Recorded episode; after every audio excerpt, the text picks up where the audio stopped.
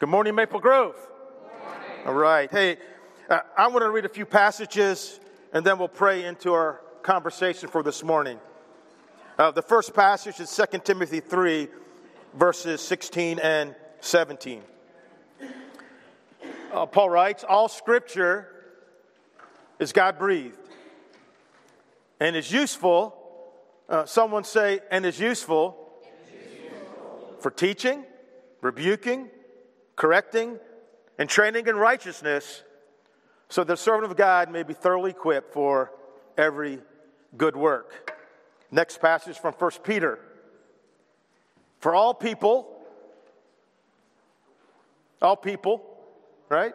The rich, the poor, the young, the old, the ruler, the citizen, the strong, the weak, the famous, the unknown, for all people are like grass, and all their glory is like the flowers of the field.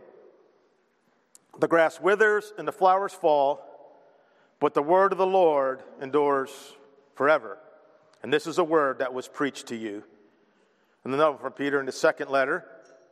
Above all, you must understand that no prophecy of Scripture came about by the prophet's own interpretation of things. For prophecy never had its origin in the human will. But prophets, though human, spoke from God as they were carried along by the Holy Spirit. Heavenly Father, we humbly come into your presence. God, we thank you for your word. We thank you for your word that is living and active, that is useful, that endures forever. And Father, I pray this morning as we lean into your word, our hearts and minds will be open to it. And help me to share it in a way that brings you honor. In Jesus' name, amen. All right, let me tell you where we're heading for the next several weeks in our conversations on Sunday. We're going to jump back in our verse-by-verse study of Matthew in January, picking up where we left off in Matthew chapter eleven. Now, the break for Matthew is longer than I thought it would be. However, the importance of the series we did on grace was really driven home to me how important it was on that last Sunday when we talked about how grace is greater than our circumstances. Every week we gather in this room and we bring stuff with us, right? We can smile on the outside, but inside we all have struggles, right? If you ever wondered if you're alone in your struggles, maybe this will remind you that you're not. Now, someone wrote on this card, "Grace is greater than my anger. Grace is greater than infertility, than my fear, than my anxiety, than my imposter syndrome at work. Uh, grace is greater than my overwhelming family mistakes. Grace is greater than my depression. Grace is greater than my broken relationship with my kids. Grace is greater than the hurtful things that my son said to me. Grace is greater than my relationship struggles with my mom, the behavior issues with my child, the brokenness in our family. Grace is greater than my feelings of not being enough." Someone wrote, "Lord, please help me to not feel so weak and useless." Grace is greater than my pride. Grace is greater than my shame, my insecurity.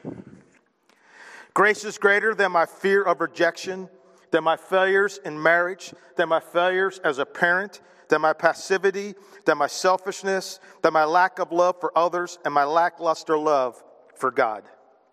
Grace is greater than my mistakes, weaknesses, and failures. Grace is greater than my insecurities and feeling like I'm never enough. Grace is greater than my weaknesses and insecurities. Grace is greater than my miscarriage. Grace is greater than my worries. Grace is greater than my mind, my insecurities, my worries, my past, my mistakes, my shame, my sin, my failure, my hurt. Greater than everything. Grace is greater than not feeling like I'm good enough. Feeling like I'm disappointing those around me. Grace is greater than my shame. Just a few. And every week. Every week, right? Every week. on that Sunday, every week, those who wrote those cards, we all gather in this room. We all, we all sang praises of God, and we all brought hurt in with us. And though that series is over, I'm here to tell you this morning that grace is still greater than. Amen? Amen. It's still greater than. I'm going to take a moment and just pray briefly. Lord, every card represents a person. Every hurt represents something that you see and that you care about. And God, though this was written maybe three weeks ago, may those who wrote it and those who maybe didn't write but had a desperate need, may they realize, Lord, that you are the answer and that your grace is greater than anything. And I pray that your grace will overcome every lie the enemy longs to throw at us. In Jesus' name, amen. That's us, right? That's the church. Uh, the church is full of broken, hurting people because we live in a broken, fallen world. Amen? And we want to be a place where we get honest about that, right? We want to be able to get real so that we can get better. Amen? Not the, that's not a downer, right? That's not a downer. That's encouraging, right? That, that we have a place to go with our hurt when the world doesn't have the same place. We have a God who sees and cares and acts. The world doesn't. So it's, it's not a downer, just reality. But Jesus is always the answer, and God's grace is always enough. And, and so, like I said, we're going to jump back in January to our Matthew series. Um, beginning next week, I'm going to do a Christmas series. You know, they're going to decorate the church after service, and it looked really pretty, so I almost have to talk about Christmas, right? And, and so it's going to be the messages of Christmas, five messages: destiny, obedience, salvation, God, and worship, right? We're going to talk about those things. And, and this morning what we're going to do is we're going to we're going to pull one of those statements off the banner this morning, and we're going to we're going to talk about it. Uh, those banners have been hanging up since the spring of two thousand fourteen. And what I want us to do is, is to pull a statement off that banner, and, and I want us to, to look at it and, and say, hey, why is that important? What does it mean? And are we actually doing it, right? And, and so actually, all the two thousand twenty-four, probably once a month, I'm going to pull something off that banner and have us talk about it, right? Because it, it's great on the banner. It's, we got those awesome things we paid for out front. I don't know how much I paid for those things. They're a lot of money. They look so good out there, right? And, and but if we're not living it, then it's just a it's a banner, right? So we're going to be doing that. And in fact, the first Sunday of the of the new year, on the seventh of January, we're going to look at one of our mission statements. Uh, like Jesus, we we make disciples. And and, and listen. Actually, practically, and intentionally making disciples is something I'm starting to get really, really fired up about. Uh, this past Sunday, this past, this past week, uh, I drove down to Raleigh, North Carolina to attend an event sponsored by Discipleship dot org. Uh, the event was called Intentionally, Intentionality in Making Disciples. Hundreds of people, men and women, church leaders from all over the Southeast were there talking about being intentional and making disciples. And one of the things they kept hammering again and again and again is that Sunday morning preaching, worship, and programs, no matter how great they are, do not make disciples. Do not make disciples. That's not where it happens. It happens in relationships. It happens in doing it the way that, that Jesus did.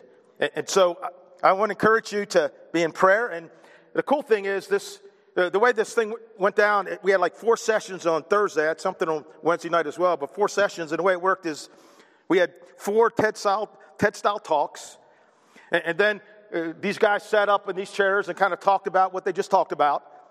And then we sat around these round tables, and then we talked about what they talked about together. Like, hey, what are you doing? What do you think's going on? And it was incredible. A few weeks from now, they're going to make those videos available. And we're going to, I'm going to show those videos. Open invitation. Anybody who wants to meet with me and talk about how we can be a church that makes disciples who make disciples, right? And so, and that's all I'm going to say about this for now, because I'm going to talk about it in January, and we're going to talk about it in two thousand twenty-four and beyond. I mean, that's what we want to be about as a church, as a church who makes disciples who make disciples. Amen? few quick announcements, a take two, then we'll dive into our study this morning. The Bible is our authority. As we mentioned last Sunday, um, next week we vote on our budget for the year two thousand twenty-four. And I'm going to give you a quick summary, and this is quick, but I made a really cool picture. I'm proud of my picture. See what I do? I grab images and go to PowerPoint and make a picture, and I'm just so proud. I'm so proud of that. But anyhow, anyhow, this is our giving and spending the last twelve months. That includes, you know, December of last year, because December this year hasn't happened yet, right? And so our income during those last twelve months was, you can see right there, three hundred twelve and change. Expenses, three hundred fourteen and change, all right? Okay? Next slide. Current assets. Uh, in reserves through uh, Christian Financial Resources, through Atlantic Union Bank, and money market, C Ds, yada, yadas, right? Um, we have about two hundred sixty thousand in reserves, right? And we have reserves because sometimes you have money, sometimes you don't, right? Like every family has a fund set aside for emergencies. We have that as well.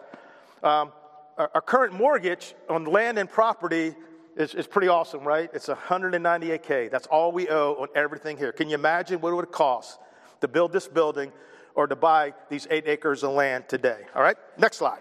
Boom. Here we go. This is our budget from last year, and we have those little inserts you can pick up. They were available last week. Hannah sent them in an email, so did I. There's our budget from last year. You can see the amount the weekly need was this. Um, the budget for this year is slightly more, just a little bit. If you do the math, it's crazy. If you subtract this from that, it's two thousand six hundred sixty-six dollars more this year. Woo! Okay. We almost wanted to change it because of that, but we said, you know what, we're not as scared of no numbers, right? So anyhow, next week, if you're sixteen and over, it's just going to be a simply yes or no vote on this budget, right? And when you're voting, you're actually saying, hey, I'm going to help make the budget happen. Does that make sense? If you have any questions, we'll be in the uh, living room afterwards. You can call me on the phone, um, and that's about it. One more very important announcement, very spiritual announcement. Um, I have declared... You know, the first Tuesday of every month, men's wig night at B-dubs, right? Some of you guys have already invited. A bunch of guys said they're coming. And six thirty, B-dubs. The only agenda is to eat wings, and whatever happens, happens, right? And I want to encourage you guys. My wife is telling me, because her and my daughter live at B-dubs on Tuesdays.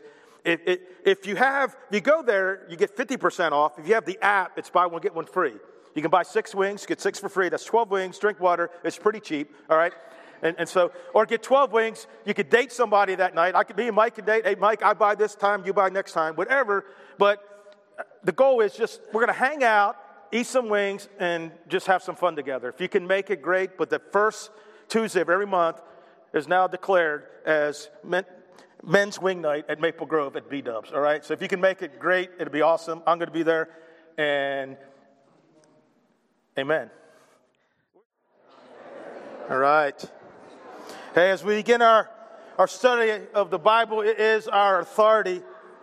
I, I want us to take a look at a powerful event that happened in Second Chronicles chapter thirty-four. Now, Chronicles is a book in the Old Testament that's part of a section of the Old Testament called the Books of History, right? Remember, the Old Testament has, has five sections. You have books of law, books of history, books of poetry, major prophets, and minor prophets. This is, Chronicles is, a, is one of the books of history. And the year is about six hundred twenty-six B C. Uh, the northern kingdom is gone. It's been defeated by the Syrians one hundred years earlier.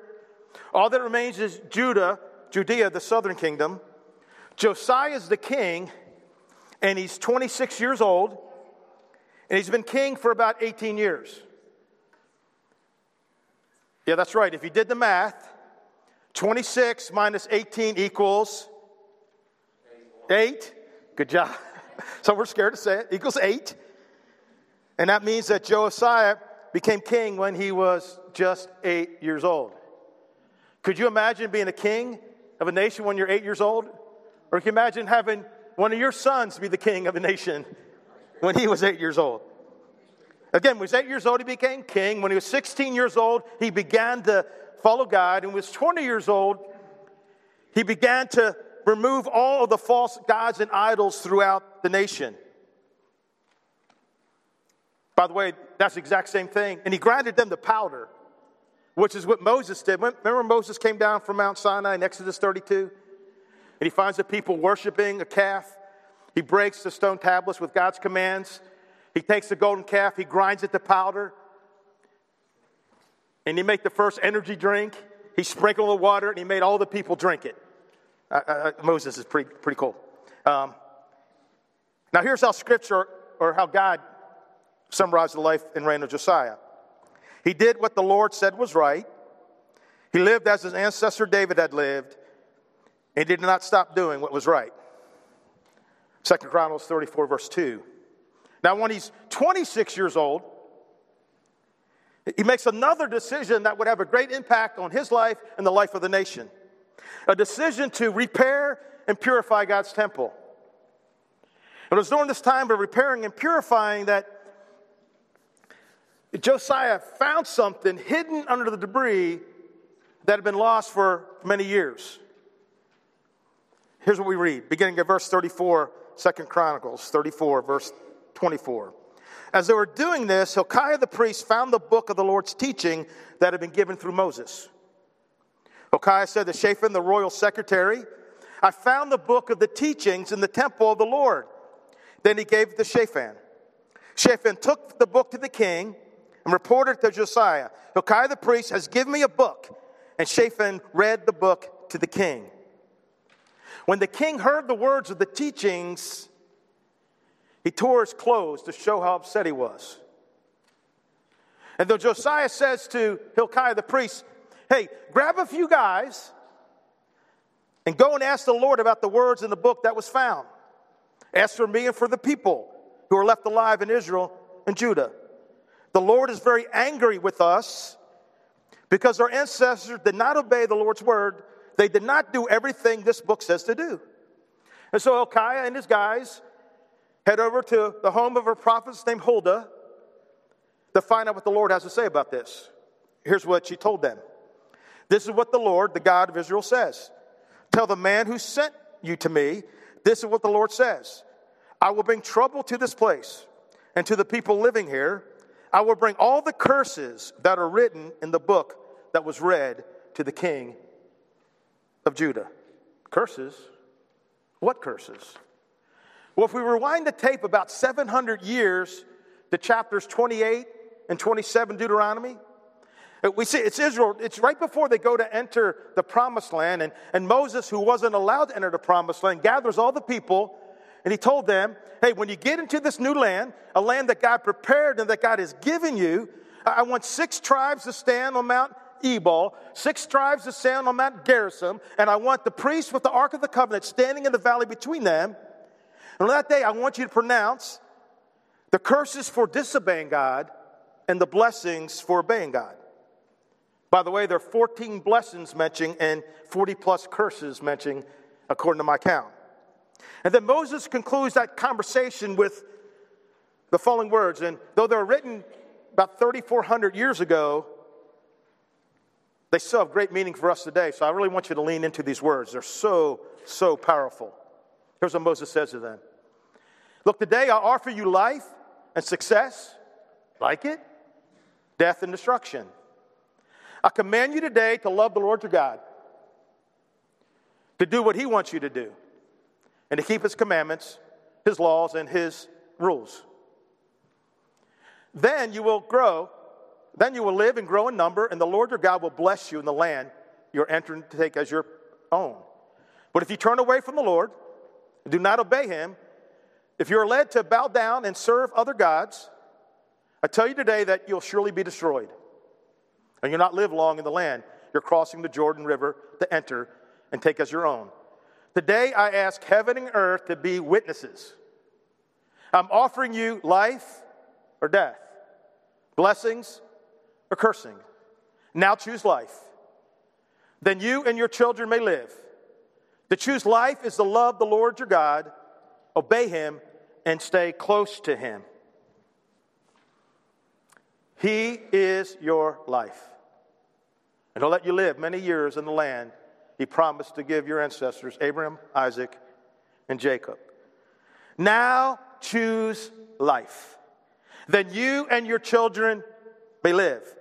To choose life is to love the Lord your God, obey him, and stay close to him. He is your life. What powerful words. I mean, could you imagine being there and, and, and hearing Moses speak them?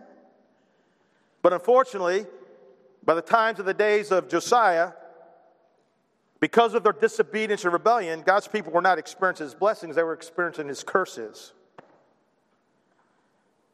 Things were not going well. Again, northern kingdom was gone. There's been much bloodshed and devastation, and Babylon was coming. The temple would be destroyed. The walls would be torn down. Okay, now back to Second Chronicles thirty-four. Hilkiah, the priest, and his guys are listening to Huldah, the prophetess. She says, this is what the Lord says. The people of Judah have left me and have burned incense to other gods. They make me angry by all the evil things they have made. So I will punish them in my anger, which will not be put out. Whew. Tell the king of Judah, who sent you to ask the Lord, this is what the Lord, the God of Israel, says about the words you heard. When you heard my words against this place and this people, you became sorry for what you had done, and you humbled yourself before me. You tore your clothes to show how upset you were, and you cried in my presence. This is why I've heard you, says the Lord. Like, like Josiah, he was devastated when he read about how God's people had been disobedient to the word of God. She continues, so, I'll, so God says, so I will let you die and be buried in peace.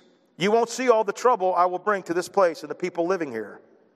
So they took her message back to the king. Then the king gathered all the elders of Judah and Jerusalem together. He went up to the temple of the Lord, and all the people from Judah and from Jerusalem went with him. The priests, the Levites, and all the people from the most important to the least important went with him. And he read to them all the words in the book of agreement that was found in the treasure in the temple of the Lord. The king stood by his pillar, and he made agreement in the presence of the Lord to follow the Lord and to obey his commands, rules, and laws with his whole being, and to obey his word that were written in the book. Josiah made all the people in Jerusalem and Benjamin promise to accept the agreement. That, that never works, right? So the people of Jerusalem obeyed the agreement of God and the God of their ancestors. Man, that's some powerful stuff.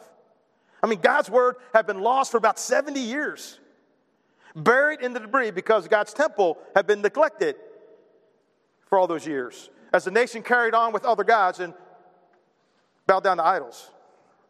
Like, how did that happen? Probably gradual and over time. You see, Josiah's great-grandfather was Hezekiah, a good king. His father Amnon and his grandfather Manasseh were both evil kings who led the people to bow down and worship idols and false gods. Again, it probably started small, like a slow fade.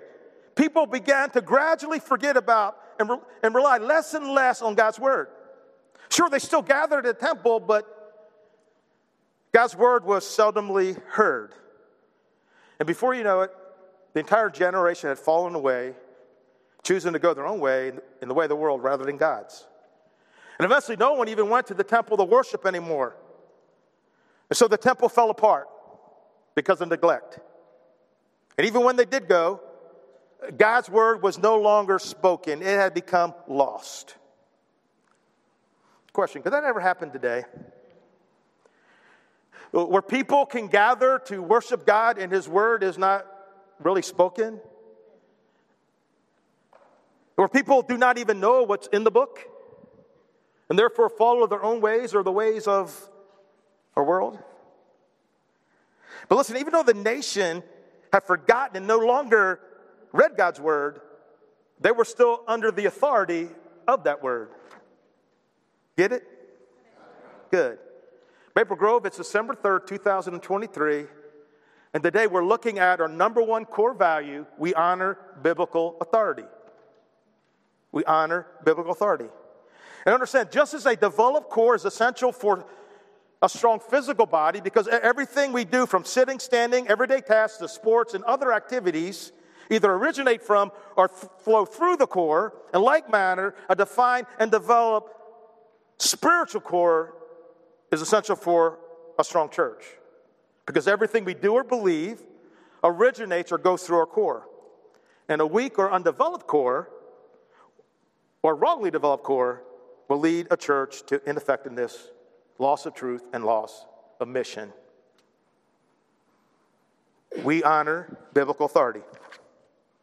Listen, I cannot think of anything that you and I could put at the center of our spiritual core in life that will have a greater positive impact on us individually or collectively than making this book our authority. And what I want to do right now is I want to look at that four-word statement a few words at a time, beginning with the word authority. Someone say authority. Authority. Now, how does that word make you feel? Well, it depends on which side you're on, right? Are you the one who has authority, or are you the one that's under authority, right? That kind of makes a difference. Here's some definition of authority I found online. The power right to control, judge, or prohibit the actions of others. The power to enforce laws, exact obedience, command, determine, or judge. That sounds like fun, doesn't it? Again, what side are you on? Here's the bottom line as I see it. When it comes to authority, regardless of how we define it, we all know what it is. I mean, we know what it is at home, at school, work, the highway, a sporting event. We know what it is to be like, don't you love refs? Goodness gracious. Got to train them N F L refs a little bit better. If we're honest, most of the time we're all not that fond of authority. And listen, even when we choose to ignore authority, it does not mean that we're not still under that authority. I mean, that's what the people discovered in Josiah's day, right? Listen, saying, hey, the book was lost. Hey, Priest Bob never told us about that stuff. Did not get them off the hook. They were still under the authority of the Word of God, whether they knew it, acknowledged it, or not. I discovered something very similar a few weeks back when I was driving down Highway twenty-nine. I was driving down Coles, listening to some good music. That's not me, but it could have been me. And, and, and when the guy pulled me over, I said, did you, like, clock me? He goes, no, I was driving behind you. I go, really? I should have been looking in my rearview mirror, shouldn't I? You know, I didn't see the guy. It's like, okay. And now I'm like, who's passing me? Right, my car, you know, is easy. Now I got my flags and my submarine sticker on there. Oh, there's Pastor Steve pulled over, right? I can say, hey, I, I'm sorry, I do not acknowledge your authority. No, I didn't say that. It's like, you know what? I may I may forgot about it. I may ignored it. I may neglected it. But guess what? I was still under that authority, and he let me know right away, right? Same thing with God, right? Now, now, why is authority such an issue with us? Let me su- suggest a few reasons. Number one, we're sons of Adam. The first couple were lawbreakers. Ever since then, the image of God in us has been tainted. I mean, which is easier for you to do? To rebel or submit to authority? Pride's another reason. See, every one of us thinks or thought at times that those in authority over us are just not as smart as we are. And if somehow we were in charge, if we were in charge, bottom line, we're prideful. And don't like other people telling us, telling us what to do. Another reason it's an issue is because we're on the backside of the sixties and seventies, where the thing to do was to question authority and to rebel against the man, whoever the man was, until, that is, you grew up and became the man, right? And it may come as a shock to you, but I was actually born in the sixties and raised in the seventies. And I had a really hard time with authority. Basically, the authority in my life was the three pounds of gray matter between my ears. Like whatever I felt, whatever I thought was true or false, right or wrong, let it be written. Which ran into many run, runs with my parents, uh, with teachers and administrators, administrators in my high school, with a police officer or two, even with a judge in a courtroom at one time. Buy me a coffee, I'll tell you that story. Basically, I was a punk. Fortunately, after high school, I went into the Navy. In less than twenty-four hours, I realized, hey, you know what? There's an authority in the barracks and that authority is definitely not me, right? And more fortunately than maybe for this punk kid was the day I surrendered to the highest authority and gave my life to Jesus. Was baptized into his name for forgiveness of my sins on December thirtieth, nineteen seventy-nine, the next and last day of the seventies, which I think is kind of poetic. Your rebellion ended when... Uh, we live in a culture also that praises civil disobedience and kind of ignores civil obedience. Like, when's the last time you saw a story? Hey, here's Joe. He's a great guy. He pays his taxes. He loves his family. Works hard. Another reason we have an issue is we've seen authority abused. Your parents were harsh. Teachers unfair. Your coach was brutal. Your boss was an incompetent dictator. Your church was full of legalism and rules. Another reason we're selfish people. You see, most of our rebellion is not for some great cause. Most of our rebellion is about us. And it's about you and I being able to do or not do whatever we want, right? Get it? Good. Here's my definition of authority. To be in charge, to determine what is right and what is wrong, and how others must act and behave. To have the power to correct, punish, and reward those who are under it, okay? Uh, the next word, two words will come quick. Uh, the word we, and that we would be us. Be me, that be you, all of us. I understand, according to Jesus, being a Jesus follower is not simply about our own individual pursuit of spiritual growth. Like, we are not independent franchise owners of a parent company called Jesus. Amen. Scripture says we are part of one body. We're members of one family. Amen? I'm sure everything about his church is intended to be a we thing. And it does not work if everybody's doing their own thing. I mean, imagine if the eleven guys on offense in the football game all decided they're going to run their own play. Right now, it looks like the Patriots are doing that. I hope it's not true, right? It's looking that way, right? But it'd be crazy, right? Everybody say, hey, I'm going to run my own playbook. I got my playbook. You got your playbook. Tight end's got his playbook. Running back's got his playbook. That'd be insane. Listen, the kingdom does not work. Church does not work unless we're all operating under the same playbook. If we operate under different authorities, it gets nuts. Get it? Good. Honor. We honor biblical authority. To honor means we, it means we, We give it value, we submit to it, we follow it, we respect it, and we demonstrate by our response that we view it as being worthy of our obedience. And listen, we, you and I, cannot separate honoring God with honoring his word. If you dishonor God's word, you are dishonoring God. If we dishonor God's word, we are dishonoring God. Get it? Good. I know y'all don't want it, but I'm glad you got it. Next word, biblical. Moving right along. So our number one core value is not to honor just any authority, but to honor, give value to, submit to, follow, respect, demonstrate our, by a response that is worthy of our obedience, biblical authority. And listen, believing in and following the wrong authority often takes us to places we never intended to go. Case in point, Thursday night, driving home from Raleigh, North Carolina, I decided to put myself under the authority of my G P S. I don't drive so well at night anymore. I want to go highway the whole time. one, eighty-five, ninety-five, sixty-four, I'll be home. Wide roads, lots of light. My G P S said, get off eighty-five. Okay, he said, get off eighty-five. I'll get off eighty-five. An hour later, like, I, I, I, call, I called my wife. I said, I am on a journey from hell. like, I, it was narrow roads. It was gravel roads. I made like forty. Like, where am I?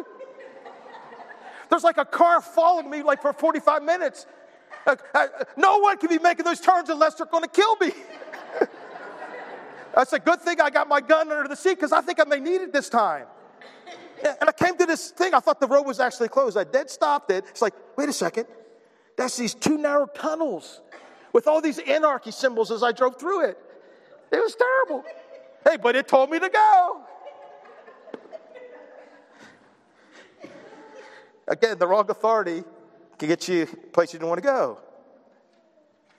Now, you would think, and assume, and hope, and expect that everyone who follows Jesus would make the Bible their authority. Wouldn't you? It's not true. Uh, one of the stats these guys talked about is about a Barna survey that said about sixty-eight percent of Americans claim to be Christians, right? sixty-eight percent. Of the sixty-eight percent, how many do you think of them claim to have a biblical worldview? The Bible's the Word of God. The Bible's the authority. How many think? Six. Six percent. Six percent of the sixty-four. That means ninety-four percent of people who claim Jesus do not have a biblical worldview. They're following the wrong G P S. Why are things so crazy in our world? Because sixty-eight percent of Christians have their own G P S. Well, they're following the world's G P S.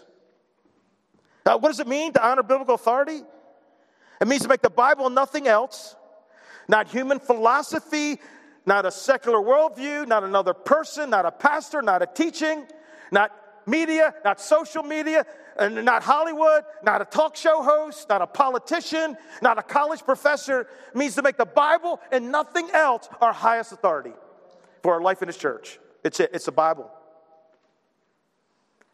Number two, it means that whenever we find ourselves disagreeing with the Bible, it's because we are wrong.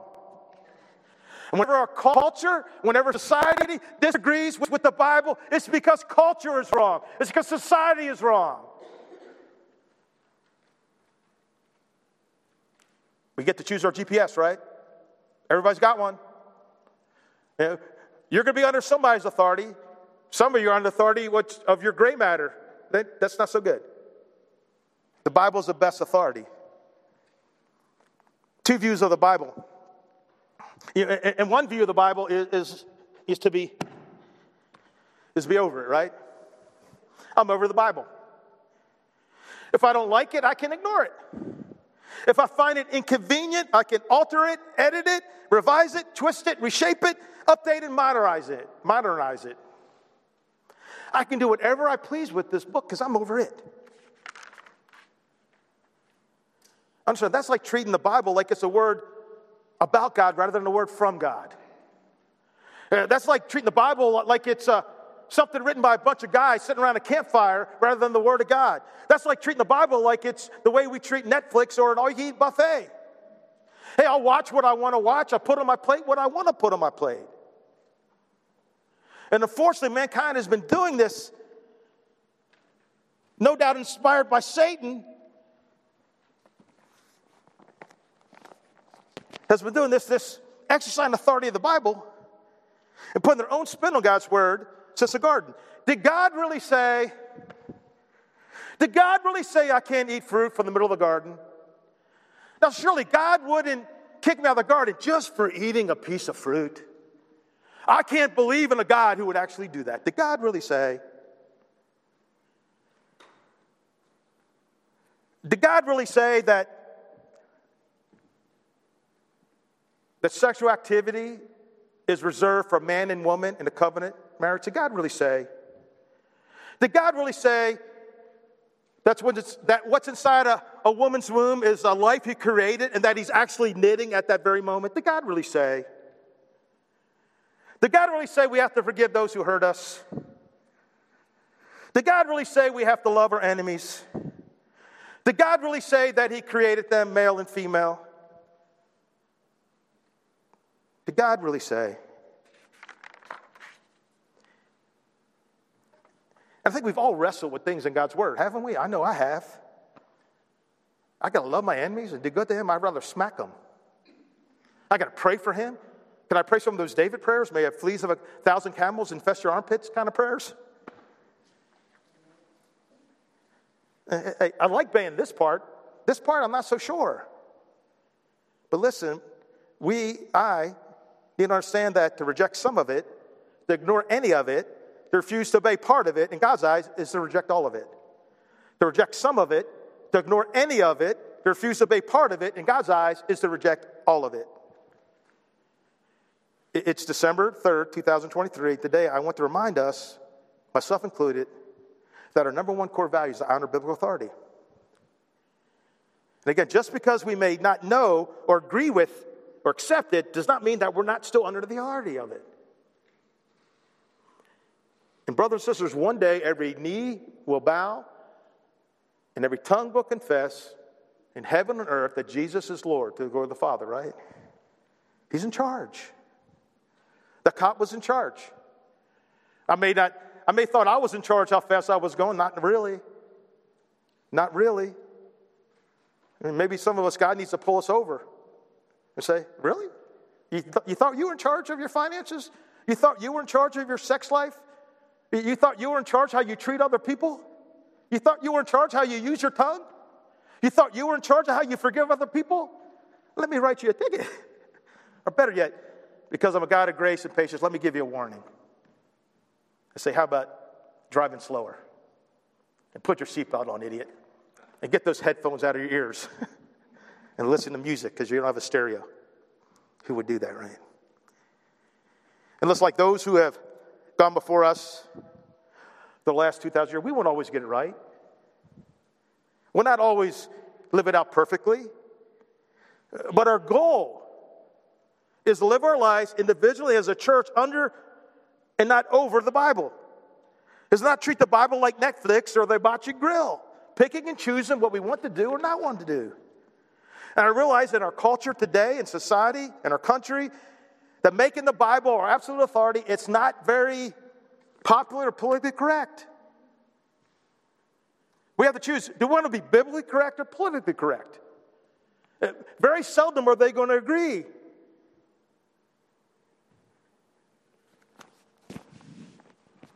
And I, and I realize that many times we who claim to be Christians really have no intentionality, no intention of actually living under this book.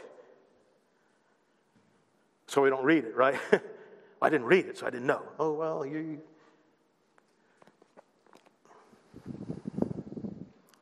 And this is this mindset towards the Bible of rewriting the Bible in our own image. It's not new. It even existed in the first century. Paul was writing to Timothy, a guy he set aside to um, lead the church in Ephesus. And here's what he said to Timothy. And the presence, I'm reading the two verses before this, one and two. In the presence of God and of Christ, who will judge the living and the dead, and in view of his appearing kingdom, I give you this charge. Preach the word. Be prepared in season and out of season. In other words, when people want to hear it, and they like what you say, and when they don't like what you say, correct, rebuke, and encourage with great patience. For the time will come when people will not put up with sound doctrine. Instead, to suit their own desires, they will gather around a great number of teachers to say what their itching ears want to hear. This book is the Word of God.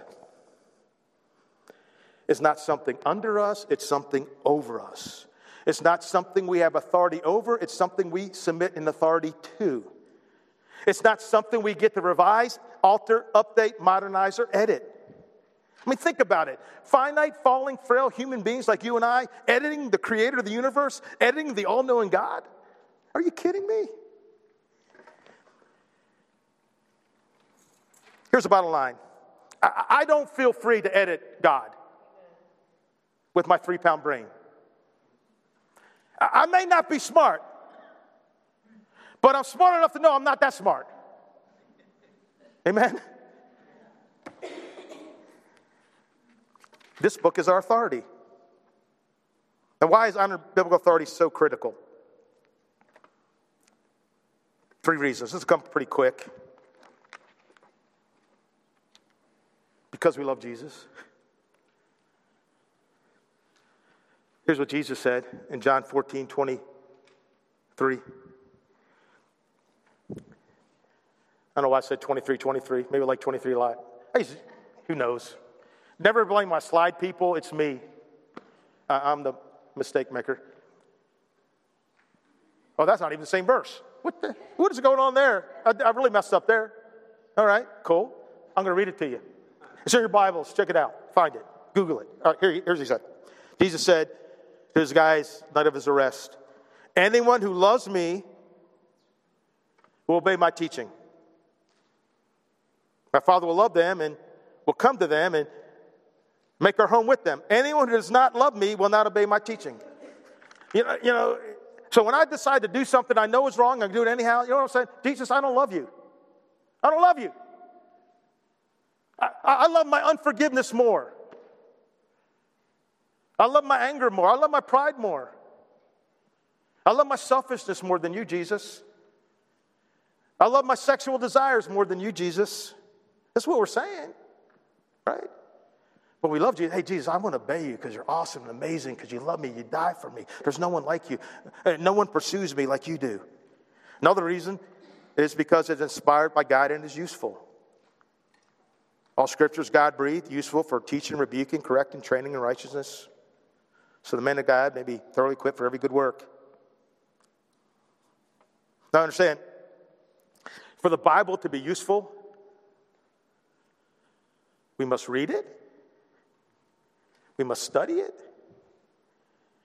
and do our best to live by it, right? Not rocket science.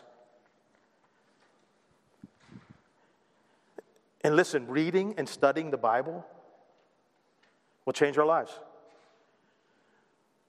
You know, as I sat around these various tables Wednesday night and, and Thursday, hearing speakers, sitting around, meeting some new guys, and, and you know, who have been getting people to read the Bible. Like, that's what they, we want people to read the Bible. And read the Bible every day. I mean, just like read the Bible, read the Bible. They're like, just read the Bible?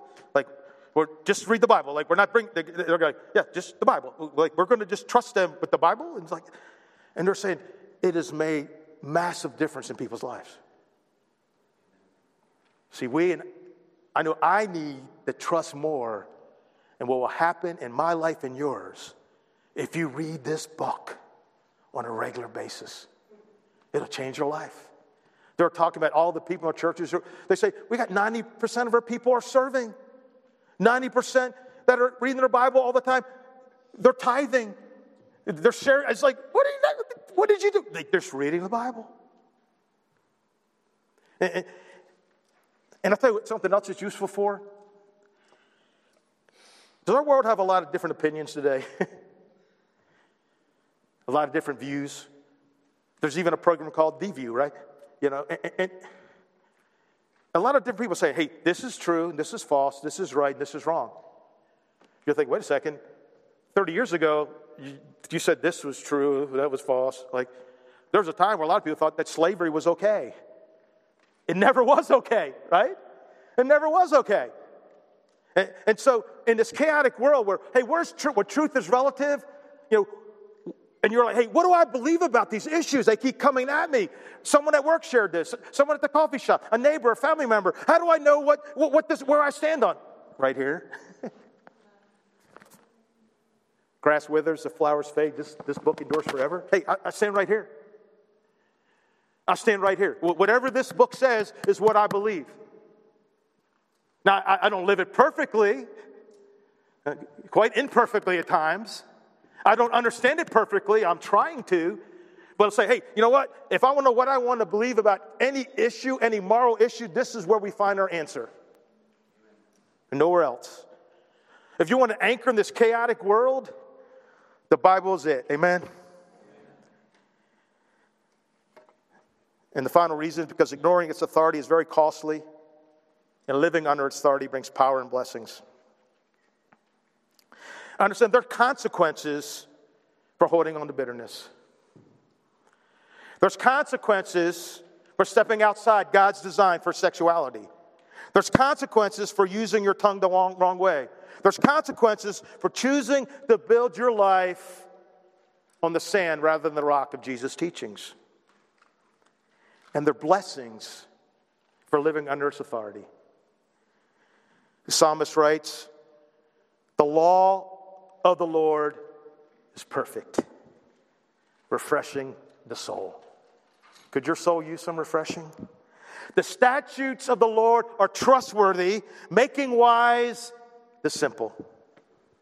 The precepts of the Lord are right, giving joy to the heart. The commands of the Lord are radiant, giving light to the eyes. Psalm nineteen, seven and eight. Psalm one. Oh, the joys of those who do not follow the advice of the wicked, or stand around with sinners, or join in with mockers, but they delight in the law of the Lord, meditating on it day and night. They're like trees planted by the riverbank, bearing fruit each season. Their leaves never wither. They prosper in all they do. The Lord watches over the path of the godly.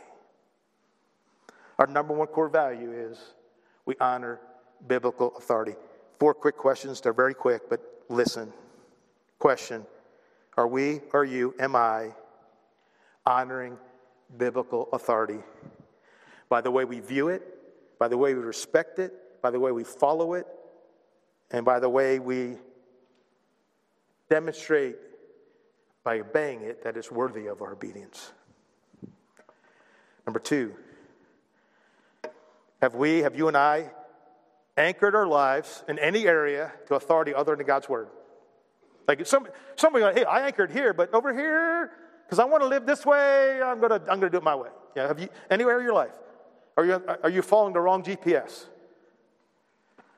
Are there any areas of our lives where, like the days of Josiah, where his word is lost, neglected, ignored, or forgotten? Number four, will we this day recommit to simply reading the word, studying the word, doing our best to live by it? Oh, the joys of those who delight in the law of the Lord, meditating on it day and night. They're like trees planted along river banks, bearing fruit each season. Their leaves never wither. They prosper in all they do. The word of the Lord is perfect, refreshing the soul. The statutes of the Lord are trustworthy, making wise the simple. The precepts of the Lord are right, giving joy to the heart. The commands of the Lord are radiant, giving light to the eyes. Amen. I'm going to pray. We pray us into worship, into communion.